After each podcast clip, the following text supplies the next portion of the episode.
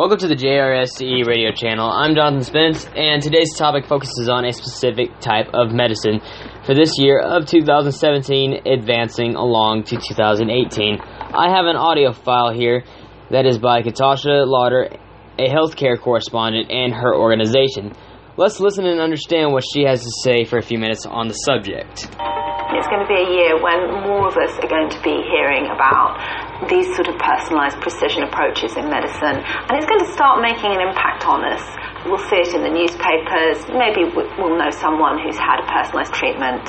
Personalised medicine customises treatment to an individual's needs using their genes.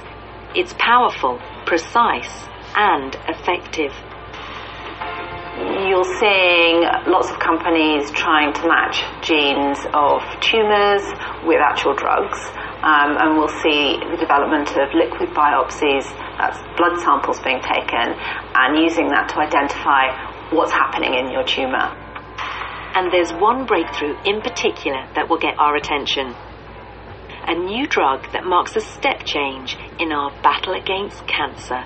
2017 will be important historically because of the approval of a gene therapy treatment called CAR T therapy. Kite Pharmaceuticals is producing a therapy for non-Hodgkin's lymphoma. It's really clever. You take out your T cells, your immune cells, you genetically modify them so they'll target cancer, you put the T cells back in, and then they hunt down the cancer and eliminate it that is a very effective way of dealing with certain types of blood cancers for those patients who have it, that's going to give them an option to extend their life possibly quite significantly, and that's going to be huge. Um, but for the rest of us, it will change the way we look at cancer. It will make us think that it's something that we can essentially target in a very, very precise way. And it's not just cancer. We may come to see these advances in 2017 as part of a sea change in our entire approach to medicine.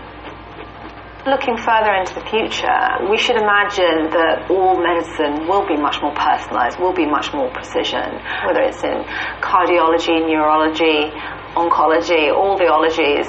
What that promises is better treatments, more effective treatments, fewer side effects, longer life. So that is her story on the development of this new type of medicine.